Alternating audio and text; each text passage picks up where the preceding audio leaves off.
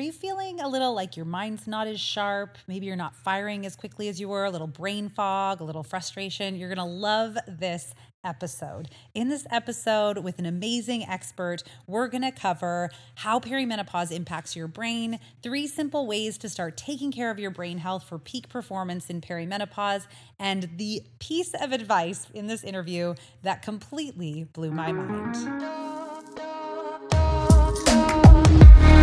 What's up, sisters? Welcome to the Period Whisperer podcast. I'm Bria. I'm your host. If you're new, I'm so happy you are here. I'm your perimenopause and menopause sister, your holistic trainer, hormone specialist, translator of your female body. I'm a recovering people pleaser and hustle addict turned body whisperer and hormone decoder. And I am here to help you de stress your body, decode what it is saying, become the CEO of it, and own your own health, energy, and weight loss again. This show is for you, the overwhelmed, overworked, underappreciated step woman who dreams of a body they feel strong, energetic, and sane in. The woman who knows that she shouldn't just wave the white aging flag and believes in a body and life of peace, love, and purpose. But you don't just know how to get there yet. So if you are stuck in your body, your energy, your life, you are in the right spot. Let's lean in and learn what our bodies are saying to us. Hey, hey, sister. Welcome to another episode of the Period Whisperer podcast. And today is going to be a good one. So I'm glad you're here. If you're like me and you have big goals in life, you like to accomplish things and care about your health, I am willing to bet that you want to know anything that you can to help you achieve more and operate at peak performance without burnout or your hormones getting in the way, which is why I know you're going to love this episode. I've invited my friend, Dr. Laura DeCesaris, to join me today. Dr. Laura is a functional medicine health strategist specializing in women's health and high performance. Laura works with driven, ambitious women, sound familiar, helping them to rebuild their metabolism so they can experience optimal brain health, body composition, and natural vitality. She takes a female centric approach to health and wellness, teaching women about their bodies and brains so they can make better decisions for their health and leverage their biochemistry for optimal performance. And you can find her in outlets such as Forbes, NBC, Mind Body Green, Parade, Well and Good, and other publications. And today we're going to talk about brain health and performance for high achieving women in perimenopause. And I couldn't be more stoked. So please help me welcome Dr. Laura to the podcast. Welcome.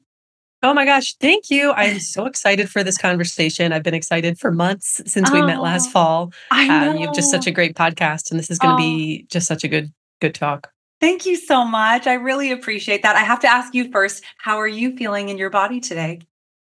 Mm, I'm actually feeling very good in my body. I was on my PEMF mat right before this, if you know what that is. I do. so my like, sister just got one. She talks about it all the time. Tell us about it. We're just gonna. Go I've had it. I've had it for like five years, and without a doubt, it's the tool I use probably more than anything else. Um, so I have a, a PEMF pulsed electromagnetic frequency and infrared mat together, so you get a nice little infrared heating action, and then wow. the the PEMF which really just helps with kind of regulating you, kind of like bringing you down, helping you calm yourself. So I literally keep mine on the floor in my office and hop on it before interviews, between calls. I find it just helps me stay really grounded.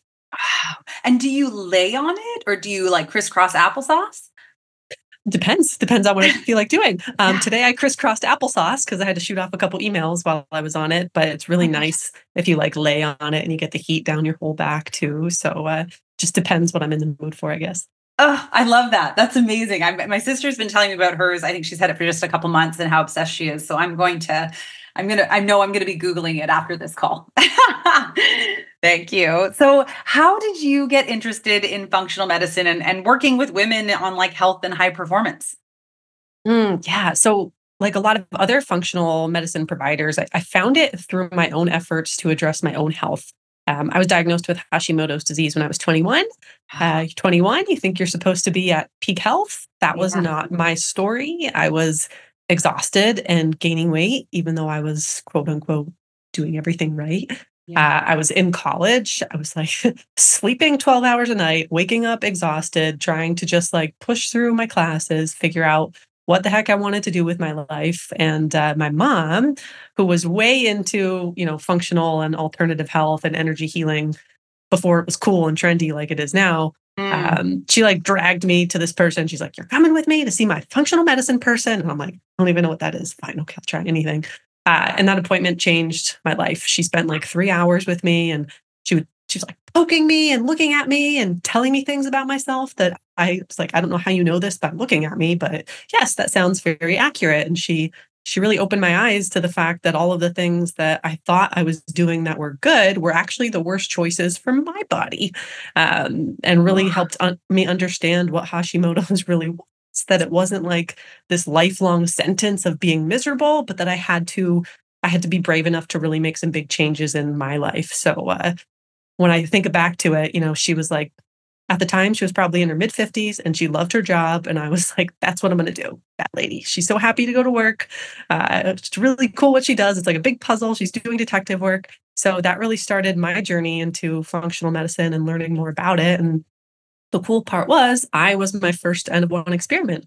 As I learned different things, I would apply everything to myself and figure out what worked, what didn't, why this might have worked, why this didn't work. I was fortunate to have some really great mentors along the way. And um, the rest is history. So I, I, initially started working with a lot of the autoimmune patients like myself. I worked at a clinic in New York right out of school for six, seven years. And then wow. about five years ago, um, wanted to run my own show and it kind of naturally evolved into helping other entrepreneurial women, other female business owners, other high performers, just because that was the new stage of life that I was at. Yeah, that's amazing. I love what you said there, or what that doctor said to you. You have to be brave enough to make the decisions. Can you say that again? Because I don't know how you said it, but I liked it better. Yeah, it, it, it, it really stuck with me. I think 21, we, we think we're adults, but we're still kind of young when we're 21. Like we don't really know, yeah. we don't really know things yet. And I just remember her saying, she's like, Laura, you have to be brave enough to make changes, to make the decisions, to make the change in your life and not do things just because someone told you you should do this. Um, so that was like a really pivotal moment of embracing curiosity and understanding that to some extent when you're on your health journey it's great to gather all the information and try new things and hear different perspectives but it comes to a point where you kind of have to like put your blinders on yeah. and just try things out yourself and say how does this affect me like this might work this might not but if i go into it like okay i'm going to just pay attention to how i feel that's yeah. really a big game changer for a lot of people when they're really trying to figure out, you know, how to move from good to great on their health journey. Yeah, gosh, honestly, that sentence alone like was worth these this podcast. I mean, if you had to go, I'd be like, "Thank you, that was amazing." Right. yeah. Whew, did my job. Because, yeah, that bravery on so many levels, right? Like even just being brave enough to be different than the people around you, being brave enough, yeah, to to know, to hear what your body's saying and trust her, like all of those pieces that we struggle with when it's time to make a change. Be brave enough to do the work, I guess. So that's amazing. Absolutely.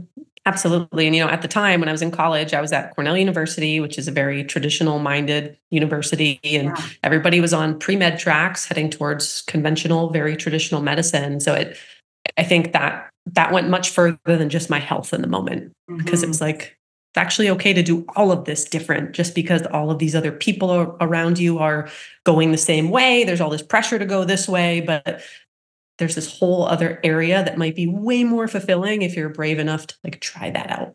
Yeah. Oh my gosh. That's amazing. So, okay. So, you're obviously an ambitious woman. So, let's talk about ambitious women in midlife, like what they're experiencing. Like, what do you notice about this phase of life for us?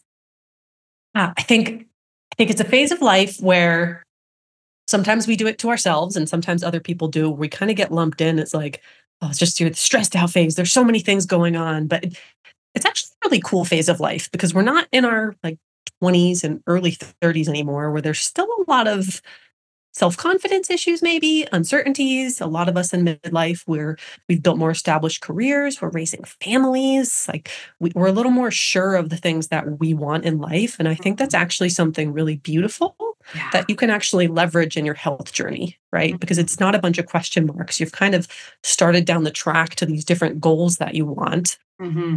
And when you have those things that are valuable to you, your family, your relationships, your career, it gives you this lens through which you can start to view your health goals on your your path towards wellness of okay well these are the things i've built a life around that i really love and value so as i learn to take care of myself of my changing body I have to remember to like always keep an eye on those things too, because those are the things that are really important. I want to be around and be happy for my kids. I want to be in a loving relationship with my spouse, with my partner.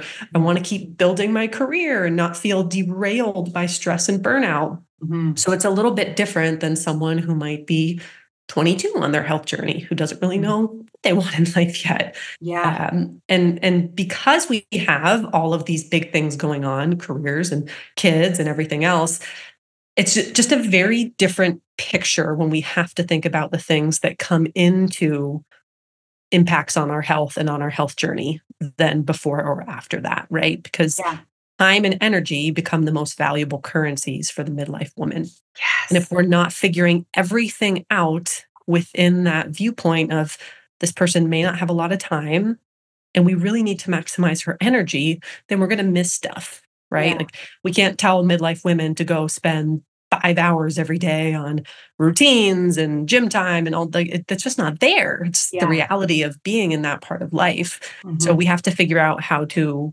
whether regardless of what you're working on whether it's a weight loss goal or a hormone optimization goal or something else yeah. the first two questions i always ask are how do we maximize this woman's time and energy as much as we can along the way yeah I love that. I, I love the way you explain that because I do feel that way as well. That it's very much an energy supply and demand game at this time because, as because of the external aspects, and also because you know, we didn't get here overnight. Like our a lot of our choices have made us here. So good, bad, or ugly.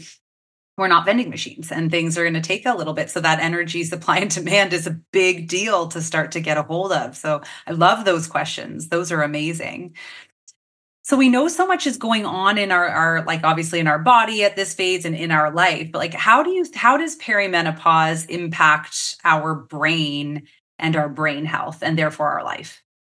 Mm, I love that question because I feel like the brain is the forgotten organ whenever mm. we talk about any stage of hormonal transition, whether we're talking about, you know, women figuring out their menstrual cycle, whether we're talking about perimenopause or postmenopause, mm. everyone is so hyper focused on hormones and ovaries and the adrenals. And we forget that the brain is like the control mechanism behind all of this. Yeah. And you know, I'm sure as your audience knows, we talk a lot about estrogen and progesterone during yeah. perimenopause. Well, the brain is flooded with receptors for both of those hormones. Mm. So as those levels are changing, it means the brain is changing in response to that. So a lot of the times the things we feel, we feel like we're going crazy because we can't remember something or why am I so moody or why did I snap that way or why do I feel sad today or mm. where are my keys? Why can't I sit down and do my work? It's that connection between brain and those hormone changes. We're not having the same signals to the brain, right? You know, we add in the we add in the component of stress that we often talk about as well in the perimenopause group of women. And I mean, yes, the adrenals are important for the stress response. We know this, right? They're they they make the cortisol, they do the things, they start to take over the other hormone production, but the brain is what identifies things as a stressor and directs the adrenals to go do its job, right? So we call the the HPA axis, the hypothalamic pituitary adrenal axis. We can't forget about the H and the P. Yeah. Right. So the brain is this huge part of helping control all of these things. So as great as it is to support ovarian health and to regulate estrogen and progesterone and to address our stress levels, we also really have to support the brain on this journey because it's changing too mm-hmm. right? And we have to help it adapt and understand. Okay, how do I kind of how do I how do I drive this new car that is my peri brain compared mm-hmm. to what it mm-hmm. was before, right? And let me get just make sure I have this right. I, I'm super excited right now. I find this stuff so fascinating. It's amazing to hear you talk about it so the brain is changing because it is you know the reason we're having you know these things of why did i forget my keys or you know these because we're changing into this more peri brain because you said the messages are not coming through the same way to the brain. And that's because the amount and the levels of our hormones are changing. Is that what you're saying like the all of all of these different organ systems and the hormones are the messengers between them. They're constantly talking to each other all of mm-hmm. the time, right? I mean, even if we have a woman who may not be in perimenopause yet, you know, we think of the differences of her along the menstrual cycle. Yeah. Right. Most women will feel a little different mentally in their follicular phase versus their luteal phase. Yeah. One of them, they will feel very outgoing and creative and extroverted. And one of them, they will tend to need a little more alone time. They yeah. will tend to just not want to be as social. And a big piece of that is these fluctuating hormone levels binding to the brain and starting their own little signaling pathways that way. So in perimenopause, when these changes become more apparent, it's the same thing. Brain starts to function a little bit differently and we have to start we have to start better supporting the brain in that journey especially if women are feeling those cognitive effects mm-hmm. if they're feeling the brain fog and the memory stuff and the focus issues and the mood changes mm-hmm. it's not enough to just slap on hormone replacement and say here you go we still have to make sure we're supporting those communication networks between the two yeah, I love that you said that. Even that you were listing out some of those things, like forgetfulness is a hear a thing I hear from a lot of my clients yeah. as well. Um, okay, so that's incredible to hear. So, when we shift to thinking about focusing on this forgotten organ, what are some of the things that we can start to do? Yes. So, lots of different ways we can support the brain. And the good thing is that most people are probably already doing these habits somewhat, right? Like when I think about the most powerful things we can do for brain health, it's specific kinds of exercise, which we all want to do anyway. Yeah. Uh, it's adequate hydration, which mm-hmm. becomes more and more important as we age, of course.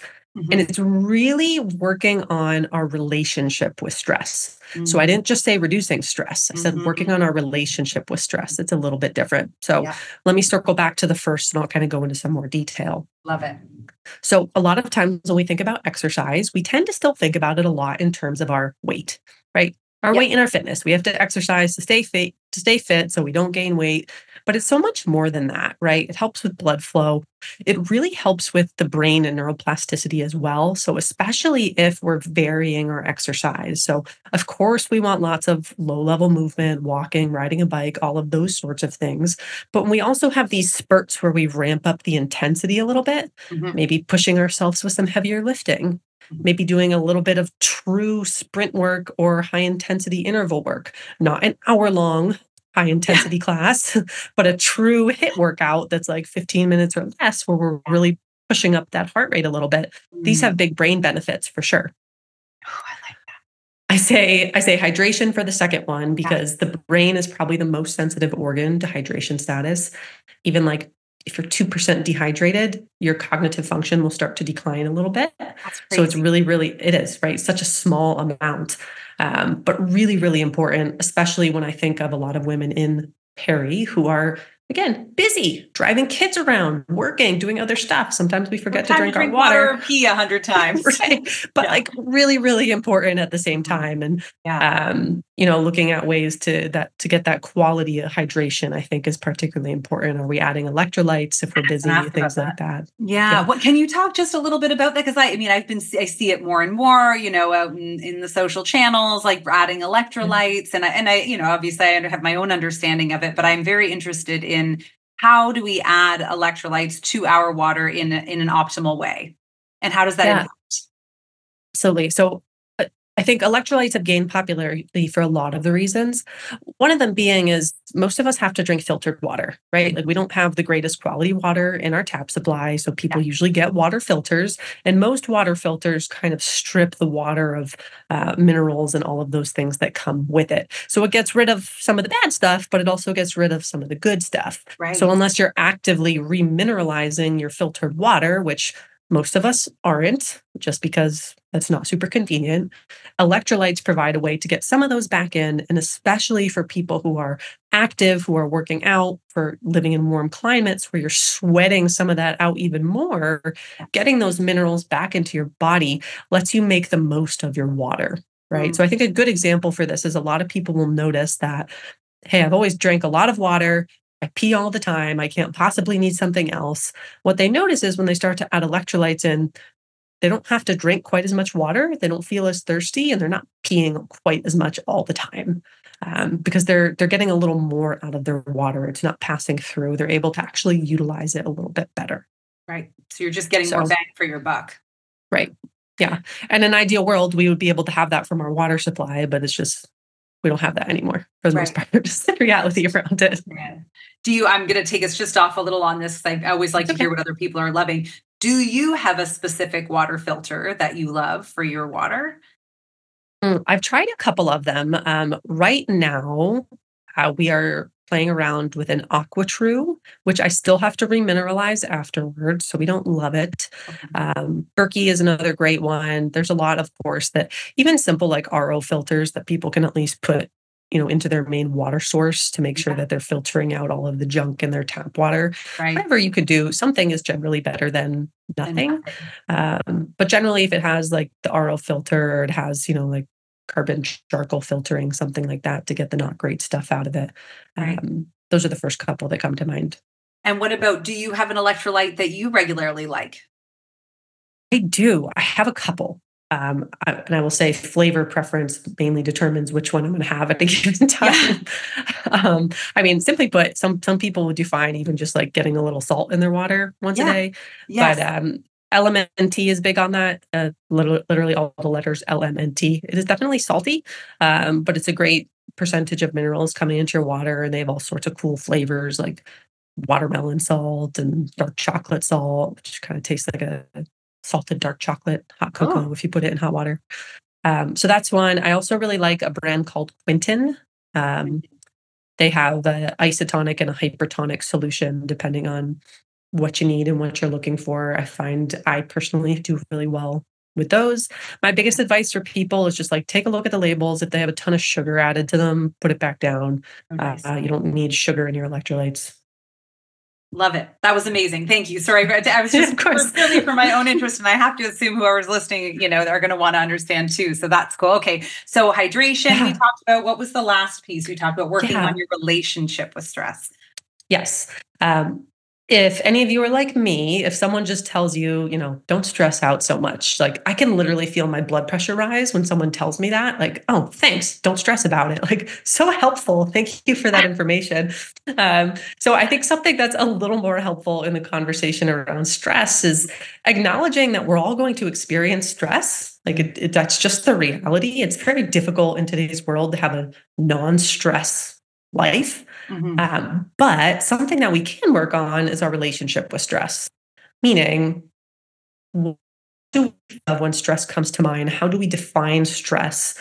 What are what is our response to stress? Right. Mhm. So there's actually studies on this that if your relationship with stress is one of oh my gosh, I have so much stress. I'm so stressed all the time. Like you define yourself by stress, like stress is going to kill me. You're you're actually more likely to have adverse illness or die from stress if you believe that stress will kill you. Huh. Versus if you have the same amount of objective stress, but you view it as something we'll say constructional maybe is the word I'm looking mm-hmm. for, meaning you experience stress, you teach yourself to acknowledge that stress and say, okay, I have a lot of stress on my plate right now, some in my control, some not in my control. Yeah. What's the what's the lesson here? What do I need to learn from this stress? Is it do I need to delegate things? Am I saying yes too much? Do I learn how to say no? Do I need to set better boundaries? Am I taking on too much? Am I getting too caught up in other people's stress that has nothing to do with me? Like, what's the lesson? What can I learn so that I can move forward and grow as a person from this? Mhm. That tends to actually have positive effects on our health, on our well being, on our cortisol levels over time. But it takes a little bit of practice to do that because Yeah. when you're stressed in the moment, it's really hard to be like, ah, let me sit and just work through this. Right? Yeah. Like, we're stressed. So we call things like mindfulness, we call them practices for a reason. You have to practice it. Nobody's Yeah. good at it when they first start. yeah. But I think, especially for women in perimenopause, this becomes more important than ever before, right? Because we don't have we don't have the hormone background, the hormone, we'll say preference on our side anymore Yeah. to be able to weather the amount of stress that we could get away with when we were younger. Right. So it becomes more important to work on on this relationship with stress rather than just try to say, oh, I'll just going to try to eliminate all my stress because it's right. just a recipe for failure for most of us. Right. Or I'm going to, you know, drink about it and forget it, or I'm going to eat this and forget it when we know Mm-hmm. those things perpetuate the problem. Right. Right. Absolutely. Ah, That's, I really like the way you explain that. I think just managing it or what it, working on our relationship to it because, um, and you're right, everything requires a bit of work and a bit of practice, but I think that you're right. It's like it's almost the gift we're given at this age. It's like I think that perimenopause happens for us and not to us. And it's our opportunity to look at all the different ways that we can live a happier life. And obviously, doing that work is one of those ways. Would you agree? Absolutely. I mean, I think so. I think I think most people would agree that they would much rather take that little bit of time for themselves to practice mindfulness, to work on their relationship with stress, to do the hard work of setting boundaries, of asking yes. for help, looking at all of you high achievers who are hyper independent. Totally. I see you. I feel you. I hear you. Uh, we have to practice these other me? things. like, yeah. I think I think most of us would say it's the least selfish thing we can do to take that time to learn that skill set versus letting stress rule our lives and feeling like we can't control it as we lash out at people around us. Yes. Right. Because that comes with a cost too, doesn't it? The, the shame spiral or the mental load that comes after we, you know, have a snap or a break or, you know, we don't, you know, operate the way we know we could or, you know, when we're in a moment. I really, it's another mental load that adds adds more stress if we're not if we're not managing that relationship. Yeah. And I think the shame spiral, whether it's with stress, whether it's with food choices, whatever it may be, I think that's more detrimental than the actual action. Mm-hmm. Right. Because if it's just the action and we can let go of defining ourselves relative to it, sometimes you have a bad day. Yeah. You get up, you say, Hey guys, I had a bad day. We're yeah. gonna do better tomorrow. Hey, yeah. didn't make the best choice with that meal. It's all right. I got tomorrow. It's a new day. But as women, we tend to do this a little more than men. We we relate our worth and value to sometimes when these things happen that maybe we didn't act the way we wanted to. Maybe you know things didn't feel the way we wanted to. Our response wasn't what we wanted it to. And we think it's a reflection on who we are. And, and that's just not true. Yeah. mm-hmm. that's just not true at all.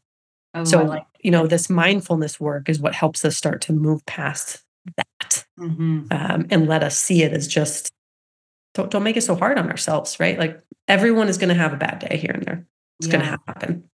And it's, it's really the ability to pick yourself up the next day and be like, that was a rough day. Yeah. But today's a new day. So we're not going to bring that with us forward again and again. Yeah, I like that. This is a big one, this piece, this relationship, our relationship with stress you know, so obviously there's a, a react or sort of that reactive response where we make a decision and we think, okay, let's sit back and think a little bit about this and how it went and the mentalizing around that. Is there a proactive way where, you know, and maybe it's meditation, maybe it's sitting on your mat? Like, is there a proactive way to work on that piece, would you say?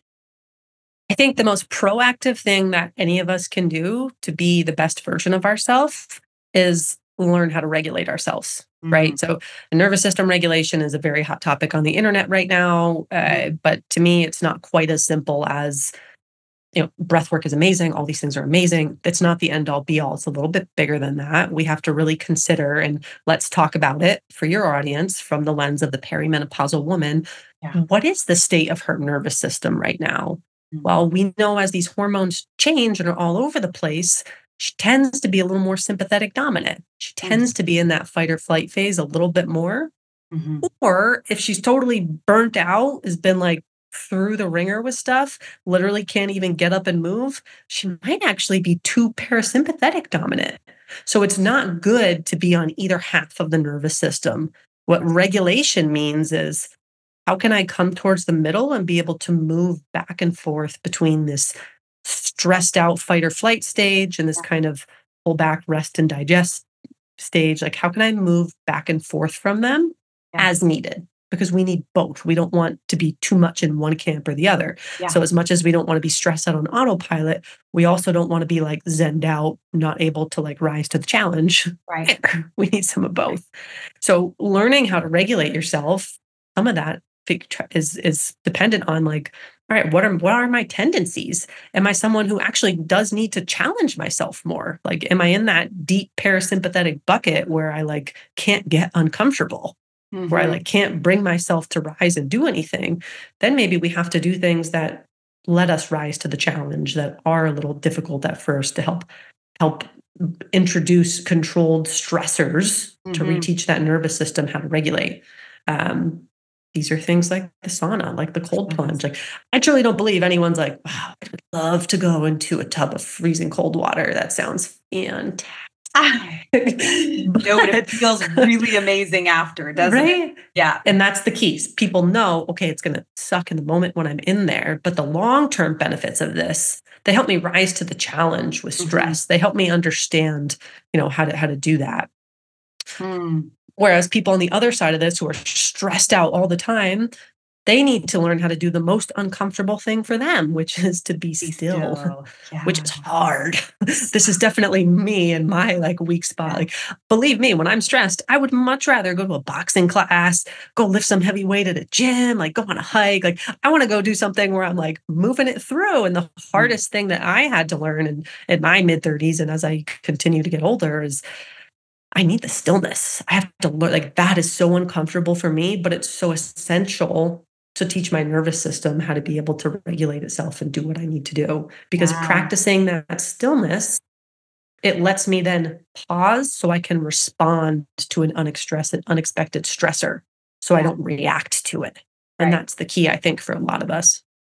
Yeah, I can imagine. It's almost like when you because I I'm, I relate to what you're talking about and being that kind of person, probably living. and I saw you make a post that really hit for me. So if you guys aren't following Dr. Laura already, make sure you go and check out her Instagram because she's got some amazing things there, and I'll link to it in the show mm-hmm. notes. But you talked about are you addicted to cortisol? I think is what it was, and it was about just those dopamine hits we start to look for. Um, maybe I should let you explain it, but it was really interesting to me. It's your post. You go. Yeah, it's like uh, some of us get a little, you know, uh, we think about cortisol sometimes and people immediately jump to like, oh, cortisol is bad. Well, not always. There's yeah. sometimes we should like, we should make cortisol in the morning. We should make it when we work out. Like yeah. sometimes when we make it, it brings along this other flood of neurotransmitters like dopamine that make us feel really good. And yeah, uh, sometimes when we think that we're just like driven by a deadline or I need my back against the wall for things to get finished. I'm a procrastinator. It's not really who you are. A lot of people are just addicted to this like cortisol track where mm-hmm. when they are stressed, when they're under pressure, they get a rise in all these neurochemicals and hormones that help them actually get things done. Yeah. Um, which sounds like it's not a bad thing in the moment, but you don't want that to have to happen for you to be productive, for mm-hmm. you to mm-hmm. complete projects, right? Like you want to be the one in control of that versus mm. having your hormones in control of the process. That's so interesting. Even just your explanation of the regulation, though, regulation allows us to go ebb and flow and go back and forth and have control over that within ourselves. And that's amazing. Okay, so I want to recap because you gave us sort of three key things we can do to help focus on this forgotten organ, our brain, and help it for peak performance. First one was exercise. Was that right? Was like more stress, you know, stress-inducing pieces, hydration, and then the final was working on our relationship with stress. Those were amazing. And maybe we could just talk, if you don't mind, we could just talk just a little bit about burnout for people because I know mm-hmm. I think mm-hmm. when you're a high achiever, that burnout can be very real uh, and come. So, how do are, are these the same practices we would follow if we want to be avoiding burnout? Yes. And I, I think burnout is one of those things as a high achieving woman. Like, I'm kind of of the opinion that every woman has probably hit it once mm-hmm. if she's a go getter, because it's kind of like, it's like when someone brings that hot plate to the restaurant and they're like, don't touch this plate, it's hot. And we're all like, how hot is it? Like, I just, I know. I gotta know. Like, is it that hot? Really? so funny. and then like then once we hit burnout once, we're like, wow, that was bad. I never yeah. want to do that again. How do yeah. I prevent this from ever happening? Um, so to some extent, depending on where you're at, like yes, these strategies are always good coming from a, a baseline foundation of health to make sure that you don't hit burnout, right? With the caveat being, we also don't want to overdo any of them. Mm-hmm. We talked about that with exercise. Like exercise is really powerful. It also has the power to be detrimental to your health if you do too much of certain types of it, right? So if mm-hmm. we're super stressed out, not sleeping, not eating well, drinking too much wine, like not doing the things, and then we're yeah. going to like an hour long cardio boot camp class, class yeah. every day. Might feel good in the moment, but it might not be that might not be the time for that type of workout for you. Yeah. Right. Like we need to be in this place of a regulated foundation to be able to handle that stressor. So yeah. we have to kind of think about where you're at. And if you're someone who's healing from burnout, it's a little bit of a different story because while we think a lot about burnout in terms of the mental impact, like I'm just mm-hmm. tired, I'm, I don't feel like doing anything, we actually see it has effects on women's biochemistry along the way. Mm-hmm. And it's mm. usually a very depleting situation, meaning women with burnout don't necessarily have high cortisol and other issues. They're depleted across the line because yeah. these signals from the brain aren't going anywhere. So we're not making thyroid hormone, we're not making stress hormones, we're not making estrogen and progesterone. So we don't have any gas in the tank to do a lot of these things. Yeah. So the focus has to be a ton of nourishment first before mm-hmm. we get to that and slowly increasing the, the way we stress the body through exercise, through other modalities. But initially, you don't you don't have the ability to respond to those unless you get a little bit of gas in the tank first. So it's yeah. a, a stepwise process as you go yeah, it's almost like a healing process, right? Like you have an open yeah. wound, you kind of need to take the time to heal before you go back out there and do whatever it is that you were doing that cut you there in the first place. Like we need, you're right, you need that time. And, and that kind of goes back to that idea of we're not vending machines. Like we do need time. You know, weight loss and optimization always take a little bit more time. If you put the work in, it'll get there. I love that vending machine analogy so much. I love that. Um, but it's it's very true. It, yeah. I think I think we severely underestimate how long it takes to optimize your health if you've gotten into some sort of health crisis or health dysfunction. Yeah. Mm-hmm. Um, it's it's never a, and I, it's, we live in the world of seven day challenges and 30 day boot camps, but it, it, it takes, it's a process with these things, which is why we talk so much about mindset changes and lifestyle changes, right? Because this isn't something that you do for a couple weeks and then go back to your old habits. Yeah. This has to be completely changing your outlook on life, your health, your relationship with your body, mm-hmm. um, so that it sets you up for success long term. And I think perimenopause is a really beautiful time for that because your experience, your health status during perimenopause will determine what things look like for you post menopause. It's pretty common to see when people are really struggling and are kind of a train wreck and perimenopause and aren't doing anything about it. Menopause isn't always such a treat afterwards either. So, perimenopause is a great opportunity to optimize what's not working for you and set yourself up for success for the next half of your life, yeah. right? Like, there's a lot of life left on the other side of menopause. Yeah. Um, and we want women to have a long health span along with that. Yes, I love that you shared that. And we just need to be brave enough to make those changes. Laura, this has been Dr. Laura. This has been amazing. Like I can't tell you how many mind blowing moments I've had. I'm, i really appreciate all that you shared today and like such clear tips and um and I, you know I'm more aware now of of the of the brain and how that impacts everything and how obviously everything is tied together. But it's been so special to hear you talk um, so realistically and passionately about it for us and give us these real steps. So I thank you so much. I can't thank you enough for for being here and sharing your knowledge today. Of course. Thanks so much for having me. I, I knew this was going to be a fun conversation. Yeah, me too. So, how does everybody find you? How what is the best way for them to reach out to connect with you um, if they want to learn more? Yeah, so uh, I'm mostly on Instagram or LinkedIn. So Instagram is just dr Laura DeCesaris. LinkedIn is Dr. Laura DeCesaris, or my website, drlauradecesaris.com. Try and try and keep it easy for you. Keep everything the same. Amazing. I will. I love that. That does that does keep it simple. I will link everything in the show notes. Thank you again so much. And and sisters, go out, be more in your life, and not just less on a scale, and be brave. We'll catch you next time.